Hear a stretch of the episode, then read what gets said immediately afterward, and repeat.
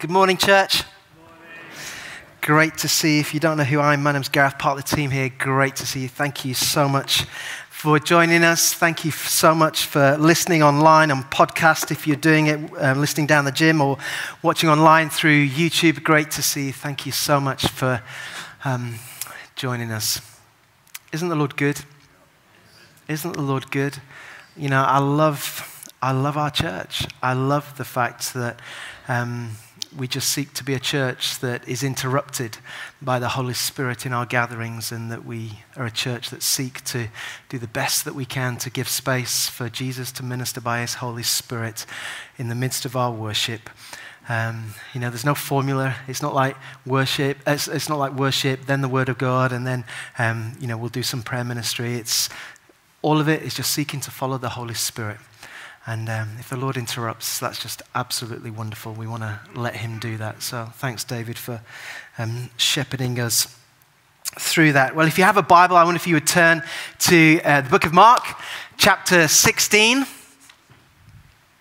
We're coming into land um, as we've been journeying through Mark's gospel together. And as you're turning to Mark chapter 16, I just have a question for you to ponder as you're turning the page or turning on your iPad or phone or HTC, whatever you've got. I wonder, um, what are some of the things that you have hoped for? What are the, some of the things that you've hoped for? What are some of the things that you are hoping for. Of course, our hopes and our dreams um, can vary at different stages of life. I know at the age of um, nine, ten, my hope was that I would get the home cooking badge in Cub Scouts. And I did achieve it, uh, you'll be pleased to know. Uh, I achieved it by, I think, making some flour and some water, making some doughy ball, sticking it on a stick, making it and wrapping it round the stick, and then cooking it in an open fire. And for that privilege of eating that chewy, kind of like gooey kind of mess, I got my home cooking triangle. Woo! I know under Bear Grylls, there's probably greater things that you have to achieve now in the um, Cub Scouting movement, but that's how I got mine. I'm sure our hopes in our adult life are perhaps slightly different. Maybe you hope that your children will get their exam results as they're coming up so that they get the, to choose their university. You know, perhaps you're hoping that you get the job. Uh, perhaps you're hoping that you get to have a summer holiday as a family. I really hope I can repair the relationship with my mum. I hope I can turn our marriage around. I hope we can have children. Or I hope we'll be accepted for adoption. It was such a, a, great privilege to have Krish Kandiah and to have a number of people who are exploring adoption and fostering as part of the micro conversations that we've been looking at, seeking to act justly in the world as a church and families and parents um, considering adopting and fostering from all different ages, by the way. Um, some older um, adults whose children have flown the nest, thinking of engaging in fostering. What a wonderful gift that would be to a child who is in need of a family. I hope my dad will come to know Jesus. Maybe that's your desire. I hope our money will stretch to the end of the month. Hope Arsenal will win the Premiership this year. That's a big hope, isn't it? That is a big hope. Highly unachievable, highly unlikely. My money, if I was a betting man, and I'm not because I'm a follower of Jesus and I don't bet, that's just my choice, it would be Man United. Come on, you Reds, boo. There's only one team in Manchester, David Baker. Don't you know that? I wonder if you've ever felt like your hopes have been dashed. They've passed you by. Maybe for you, your hopes have died. I know for me, as a follower of Jesus, there have been times when I've been really pressed or struggling or grabbing hold of something in my faith where I've just been hoping for God to intervene and God has been, I needed God to act. I remember um, very shortly after Zoe and I got engaged to be married, um, within a month, um, Zoe was taken to A&E at Cheltenham General Hospital and um, she had se- severe head pain. And um, we went to A&E, and after a couple of hours of um, being in A&E, a consultant came and was thinking of, um, uh, of possibly blue lighting Zoe to um, you know, the head injuries hospital down in Bristol, and I was crying out to God and in, in this treatment room, thinking, God, where are you? God, would you intervene? I'm hoping that this is not the worst. You know, I've just met, you know, this incredible woman. We just got engaged, and I'm hoping we're going to get married, and I hope we're going to parent children. It felt like it was slipping away. I wonder if you've ever had moments like that. Those of you that know, Zoe had viral meningitis, and um, um, and that's kind of um, the Lord with medicine and doctors and nurses intervened, and she's great now, aren't you, darling? Yeah, yeah. I don't imagine I'm the only one that has ever felt like hopes have been dashed or hopes of God's intervention um, have died. Perhaps they feel like a faint memory or that they are beyond the horizon. It's a distant hope. I want to say this morning that our passage this morning demonstrates that hope is on the horizon. Hope is on the horizon. Hope can be seen, hope can be experienced. Hope is on the horizon. See, God's people in the Bible, they were all too familiar with hope. And they were familiar with hope that was distant. They were familiar with hope that seemed far away, that at times felt lost. And as we end our teaching series, walking through Mark's gospel, I want us to truly ask ourselves this question, church Where is our hope? And what is that hope? Where is our hope? And what is that hope? And that's what we're going to come to as we jump into Mark's gospel. But just as a little bit of background, as we come to close Mark's gospel, it's important to remember that the backstory of God's people, the backstory of the people in Israel in the Old Testament, was that they were a nation whose narrative was pregnant with messianic hope. They, they were hoping that one day the God of Israel would come to earth, that God would visit them, that he would take flesh upon himself and become their savior and redeemer. That was the backstory. That was the hope.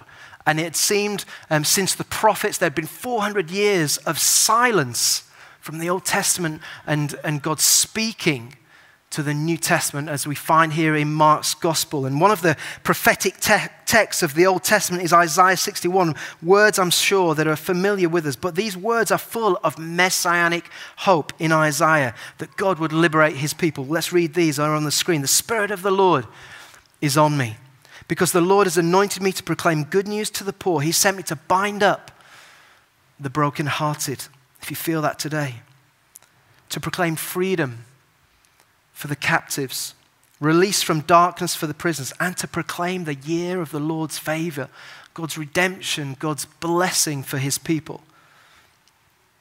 That was one of those messianic passages that the people of God, of Israel, were holding on to. And then we land here in the Gospels. And we know um, that if we read Luke's Gospel of the account of the life and the ministry, that Luke includes this prophetic um, word because Jesus stood up at the beginning of his ministry in the, in the synagogue in his hometown in Nazareth, and the scroll that he opened was this passage from Isaiah 61. And we know that this is, this is Jesus' kingdom mandates. And as Jesus sat down, he said, this, today, this scripture is being fulfilled. Here it is in me. Now, Mark doesn't include Isaiah 61. It's likely that um, the, the, original text, the original um, sources that um, the gospel writers had, Mark probably didn't have the original story, the original account himself when, um, when he wrote his gospel because it was one of the most earliest of, um, well, it was, um, we think, we understand, the earliest gospels. But what we discover that Mark records is that Mark is very clear that Jesus is the messianic hope. And as we read and as we've read Mark's gospel together, I hope you've been taking time to read it in your own kind of devotional life or at other times. Mark wants to make it very clear that Jesus is the Messiah. And when we started, um, I think it was me, I kicked off the, the, the, series in Mark chapter 1. Mark made this bold statement right at the very beginning of his gospel, verse 1 the beginning of the good news about Jesus, the Messiah, the Son of God. And then the rest of Mark's gospel is the evidence that demonstrates that Jesus is the Messiah. Mark wants his readers to understand that Jesus is the one sent from God to bring liberation, to bring hope, to bring peace, to bring reconciliation and restoration for God's people. And as we journey through Mark's gospel, we discover that individual people who encounter Jesus, their hopes are being realized. Their hopes are being realized. Mark's gospel is full of hope being realized. Mark is clear that Jesus is good news to the poor. Amen? Amen. Jesus is binding up the brokenhearted. Jesus is releasing people into freedom from darkness and prison and declaring God's blessing on his people. We find story after story in Mark of Jesus healing the sick. He gave life to the dying and those that were dead to sin, and he provided miraculously for those who were in deepest despair. Why is it that we see in Mark's gospel thousands of people flocking to meet and to encounter Jesus? They, they, they, they went after him because it, it was their hope, their messianic hope. Is this the one that will liberate us? Is this the one that will set us free? Is it Jesus? And so they flocked, hoping that he would change their lives for the better. I wonder if you flock to Jesus in the hope that he will change your life for the better. Maybe that's already your story. And we know last week we sat in Mark 15, we sat in the public execution of Jesus at the hands of the religious leaders and the Roman soldiers. And I imagine for the ones that followed Jesus, that when Jesus died, it marked the end of every shred of hope that they had. Hope was lost. Hope was dead. The man who spoke of a future glory lay hanging on a cross. The man who healed and set people free, his body was bruised, his body was bleeding. The one who had led them had seemingly led, them down a dead end path. And they watched Jesus, they watched his body beaten and bruised and battered, nailed to a cross, and they watched him die. Hope, it seemed, is dead again. I don't know how you would cope in that situation with the emotion of, you know, waiting for God to reveal himself, waiting, waiting for God to come and act. Then, then he turns up and then he acts. And then, and then all of a sudden, boom, he's gone. Apparently. Hope is gone. Where do we put our hope? And what is that hope? Hope now lay buried and wrapped up in a tomb. Have you ever been in that place where it feels like hope is buried? A place where it feels like your whole world has crumbled around you? I know I have. You now spend your time mourning what could have been, what might have been. Desperation, despair fills our thoughts. That's exactly the place that the disciples find themselves as we read Mark chapter 16. Three of them in particular are on the way, three incredible women of God, but they are hopeless. They are despairing. They are not expecting what they find. Their hearts are down, and they make the way to the tomb. And we read this in Mark 16. When the Sabbath was over, Mary Magdalene, Mary the mother of Jesus, and Salome bought spices so that they might go to anoint Jesus' body. Very early on the first day of the week, just after sunrise, they were on their way to the tomb and they asked each other, Who will roll the stone away from the entrance of the tomb? But when they looked up, they saw that the stone, which was very large, had been rolled away. And as they entered the tomb, they saw a young man dressed in a white robe sitting on the right side, and they were alarmed. Don't be alarmed, he said. You're looking for Jesus, the Nazarene, who was crucified. He has risen. He has risen. Well done, church. Well done. He is not here. Praise the Lord. See the place where they laid him? But go. Tell his disciples and Peter, he's going ahead of you into Galilee. There you will see him, just as he told you. Trembling and bewildered, the women went out and fled from the tomb. They said nothing to anyone because they were afraid. Now, I don't know if you've noticed, if you've got your Bibles open, but Mark's Gospel starts there. My version has a little bit of a line underneath it, and then there's a, couple of other verses, 9 verse, verses to 20. And I've often wondered, well, why is that? Where, where did this extra bit come from? Is that Mark's um, thoughts that were, weren't, weren't written down? Well, it's good to ask that question. And I think, um, in one sense, it, it's really important, but I don't think it, ta- it, it, changes the message of Mark's gospel. But um, my understanding is, as I've, as I've read, uh, is that commentators generally believe that because Mark's gospel was the first gospel written AD, 6, AD 55, AD 65, in around about that 10, that 10 year period and was circulated in the early church, that, that, that generally to, to give consistency across the other three gospels, copyists, those that were um, copying um, you know, down and repeating copies for, for circulation in the second and third century, added these extra verses that we have here. And I just think they add and give consistency to the gospel accounts. Personally, it doesn't change anything about the message of Mark. But what we do know from the other gospels and from the other accounts is that these three women whilst Mark says that they, they didn't say anything, they were too afraid, what we do know is that they could not contain their news.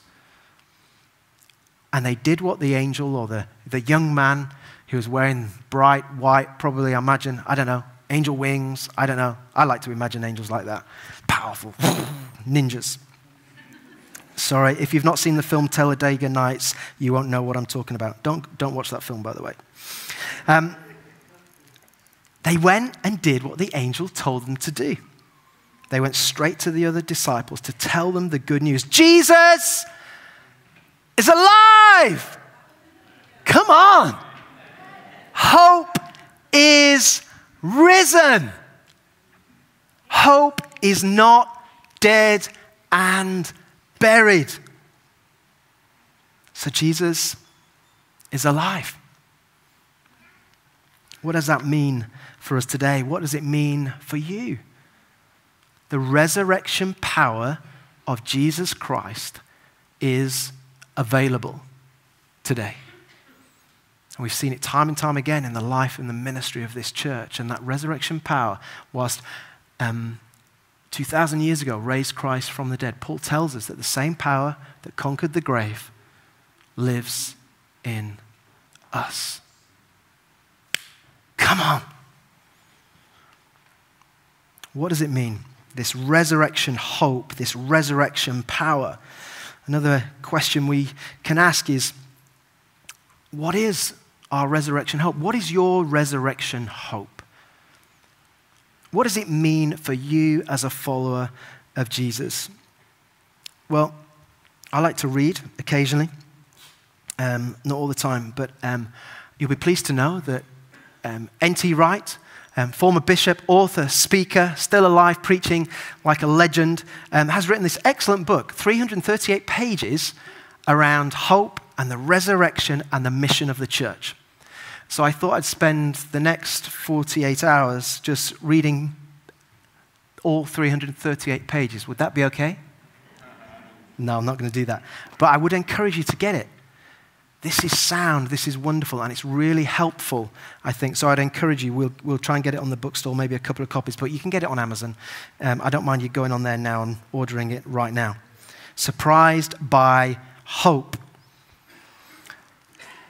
What I think is really helpful to us uh, to understand is that traditionally, in the church, Christian hope for most churches, certainly in the last um, couple of hundred years has boiled the Christian hope down to this that when we die, we go to be with Jesus in heaven. That's pretty much the traditional view of the church. And it's often portrayed in medieval art, depicting heaven and hell as they go, um, as, as people die. There's an um, image here of the Vank Cathedral.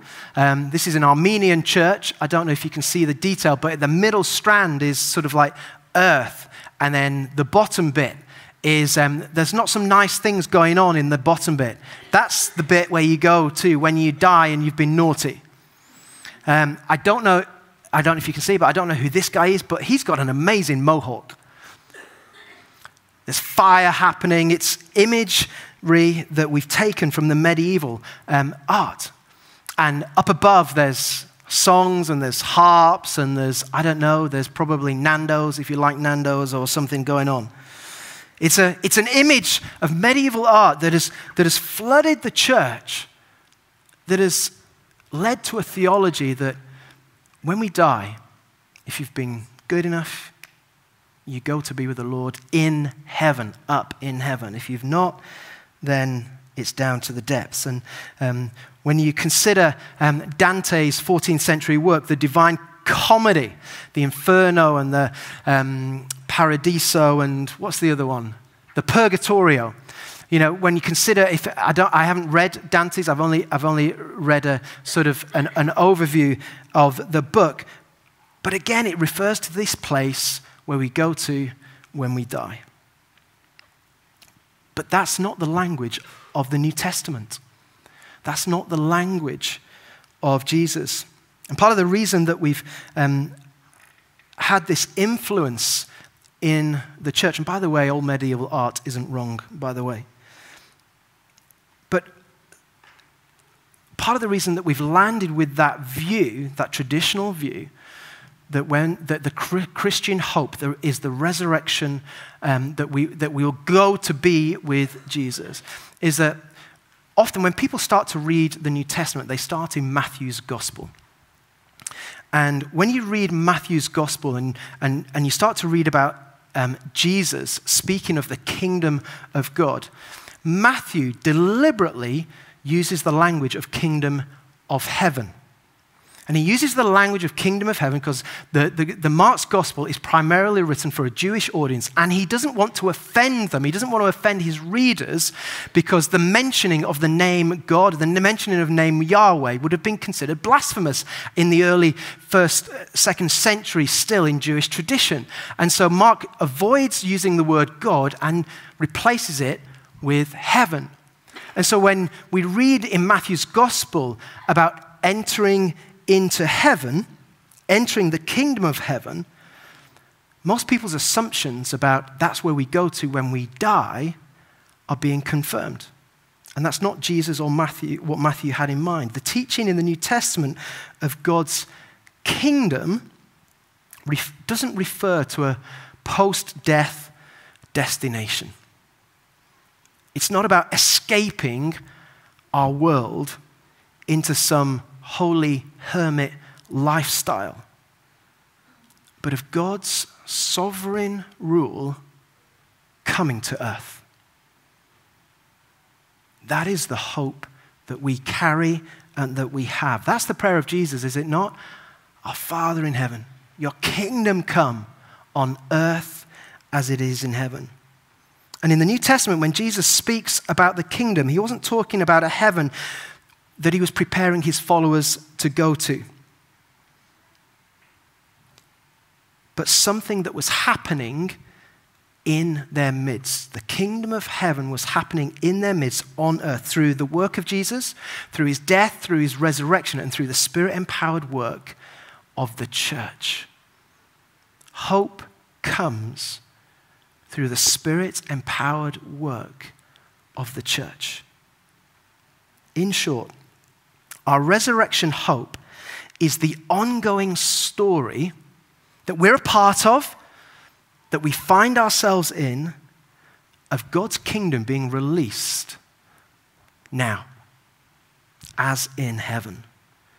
And that generates a new way of living in which the power of evil is decisively defeated. Do you feel that evil is decisively defeated? I know it has been done at the cross of Jesus because he said, It is finished. But we are living out as kingdom people the breaking in of the kingdom of God and the breaking through and the casting out of all evil in the world, so that the new creation, God's creation, God's new life, is decisively happening in our midst as Jesus' followers are commissioned and equipped to proclaim the salvation for all. If you hear last Sunday, Archdeacon Phil, um, one of the things that he said is that when we consider the cross, the cross that gives us salvation, that we would believe in Jesus Christ, that the, the, the, the, cross is salvation. One of the things I love um, on Alpha is that when it comes to the talk on the cross, because we believe that it, the gospel is salvation, that the good news of Jesus is salvation, that when we speak on the cross, people come to faith on Alpha. I hope you're thinking and praying about who you might invite on Alpha over the summer. We're starting on the, 4th, on the 4th of October.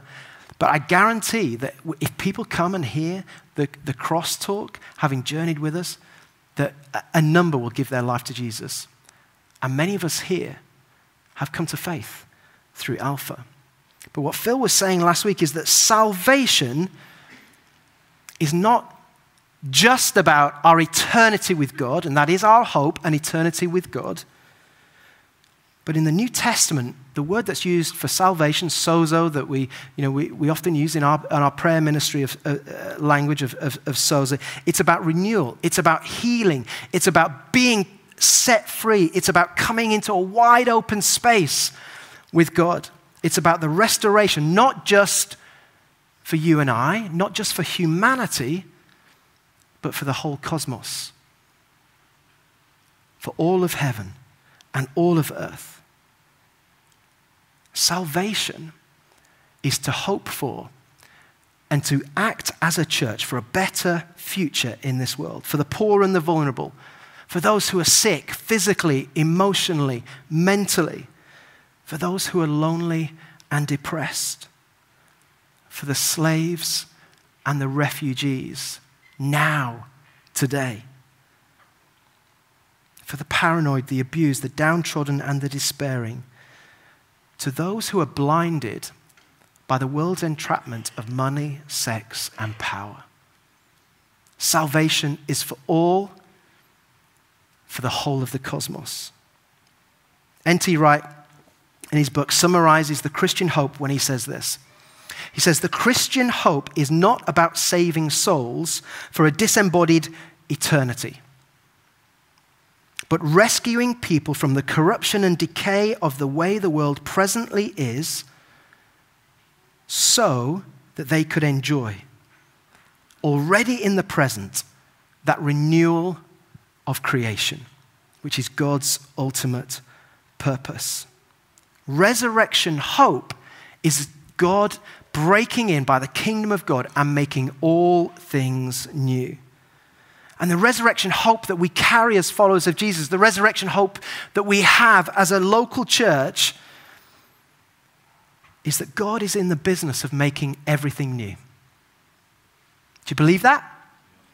He's in the business of making everything new. And He invites you and I into that journey, into that mission mandate, of seeing his kingdom vision become a reality. When John writes in his revelation, in Revelation 21, we read this Then I saw a new heaven and a new earth. For the first heaven and the first earth had passed away, and there was no longer any sea. I saw the holy city the new Jerusalem, God's residing place, God's God, the, the, the, the epitome of everything that is God's presence coming down out of heaven from God, prepared as a bride, beautifully dressed for her husband. And I heard a loud voice from the throne saying, Look, God's dwelling place is now among the people, and he will dwell with them. They will be his people, and God himself will be with them and be their God. He will wipe away every tear from their eye. There will be no more death, or mourning, or crying, or pain. The old order of things has passed away. And he who was seated on the throne said, I am making everything new. So, what does this mean? What does it mean for you and I? What this means is that what we do now or what we don't do now matters as followers of Jesus. How we live out our life in relationship with each other, in relationship with our friends, with our neighbors, with our work colleagues, with the, the cosmos of creation and how we look after creation. By the way, I hope you've bought your non-compostable, your compostable cup for new wine if you're going down to new wine. It matters. It matters if we're engaging in seeking God's kingdom here in Cheltenham.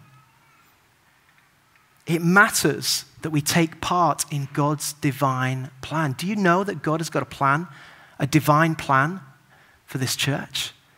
Do you know He's got a divine plan for you, a purpose?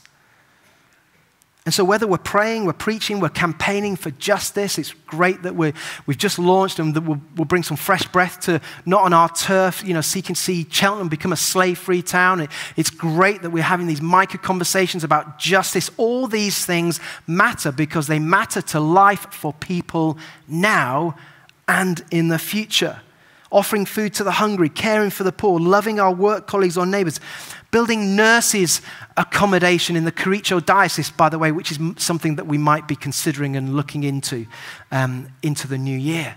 All of that matters. Our relationship with Bishop Ernest and seeing the kingdom of God come through that Kericho Diocese matters.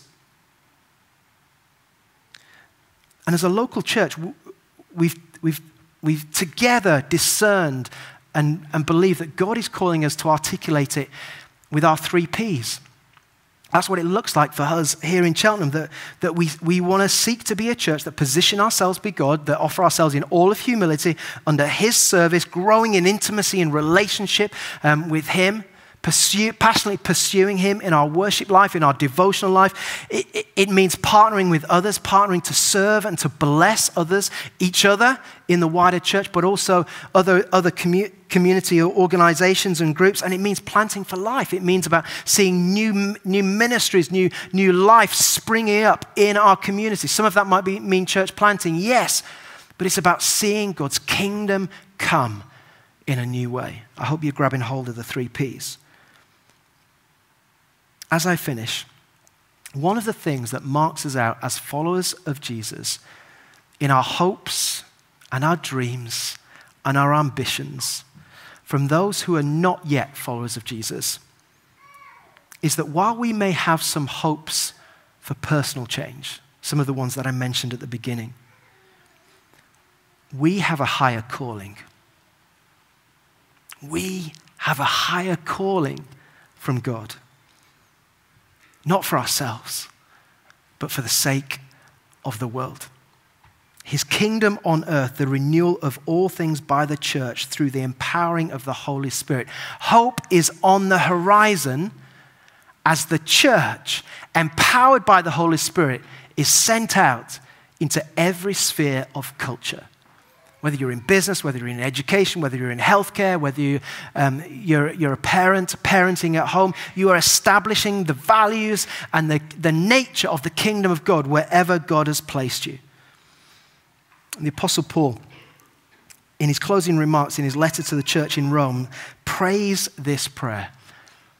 And I finish with this May the God of hope fill you with all joy and peace as you trust in Him, so that you may overflow the hope that cannot be contained by the power of the Holy Spirit.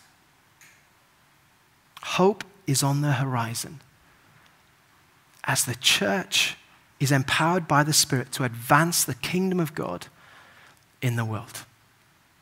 Amen. Let's stand, church.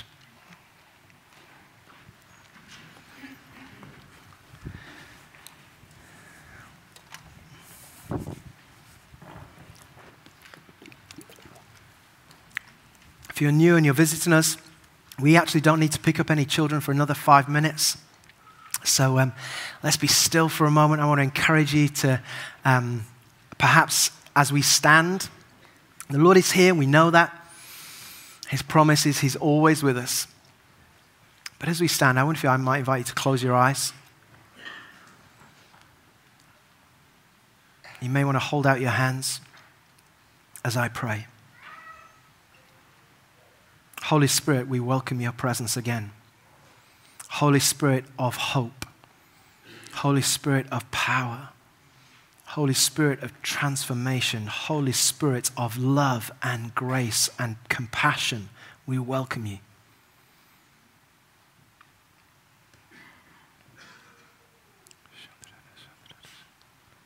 I encourage you in this moment to invite God's Holy Spirit to come to you, to fill you afresh.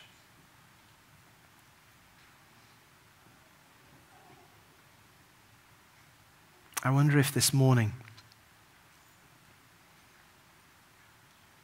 you feel hopeless, or you feel that hope is a distant memory or faint, that you've been hoping for God to intervene, for God to act in a particular way. I want to encourage you, in, in, as we're standing, as we're praying with our eyes closed, to surrender that to Jesus. Offer that with your hands, if that's helpful, to offer it out to Jesus. Holy Spirit, come. Holy Spirit, come. Maybe it's hope for healing.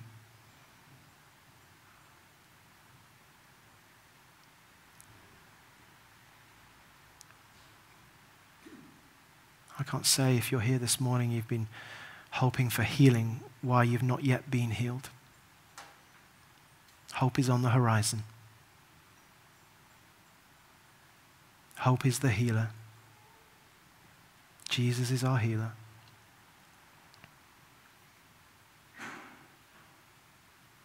I don't know why yet the job hasn't come, or the relationship hasn't been restored, or the finances are so stretched. Hope is on the horizon. The person of Jesus.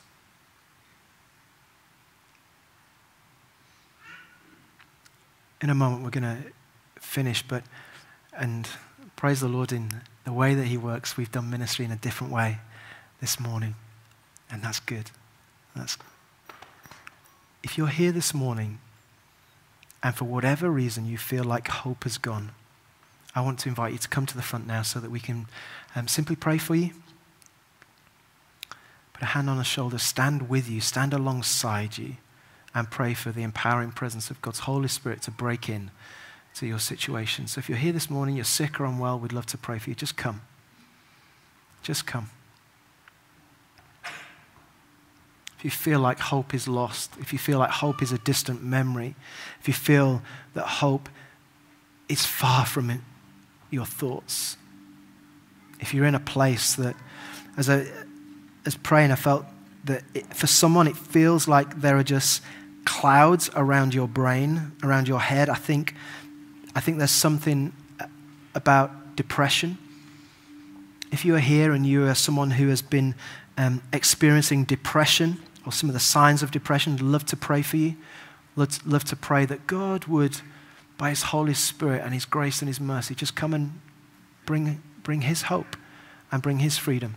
So if, you, if, you, if that's, that's you, as others are coming to the front, just come now. I'd love to pray for you. Some of the family could come and pray, that would be great.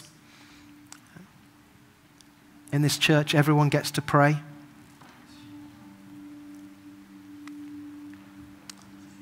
Just come. Church, if you don't feel that it's right for you to be prayed for, I wonder if you'd exercise the grace of God and come in and praying for someone.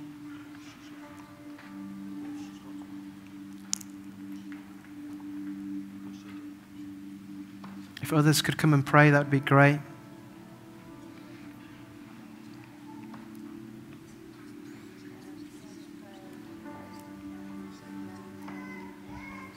You know, I love that song. My hope is built on nothing less than Jesus' blood and righteousness.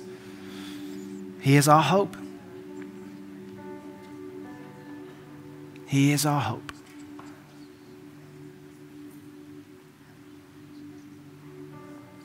If you're here this morning and I think, I think I might be wrong, but I think there's someone here that part of your story in your childhood was that you were abandoned by one of your parents. If that's you this morning, would love to pray for you. Just come now. If that's part of your, your story that very sadly one of your parents left and you felt abandoned, we'd love to pray for you. Love to pray for you. Just come. Just come. Erica, could you come pray? Is that right? Thank you. Jesus, Jesus, Jesus. Come by your Holy Spirit. Come, Holy Spirit. Come, Holy Spirit. Release your presence. Release your presence. Lord, I pray that hope would rise. Hope would rise. Pray that you'd bring freedom to the captives. Hope would rise. Holy Spirit, come.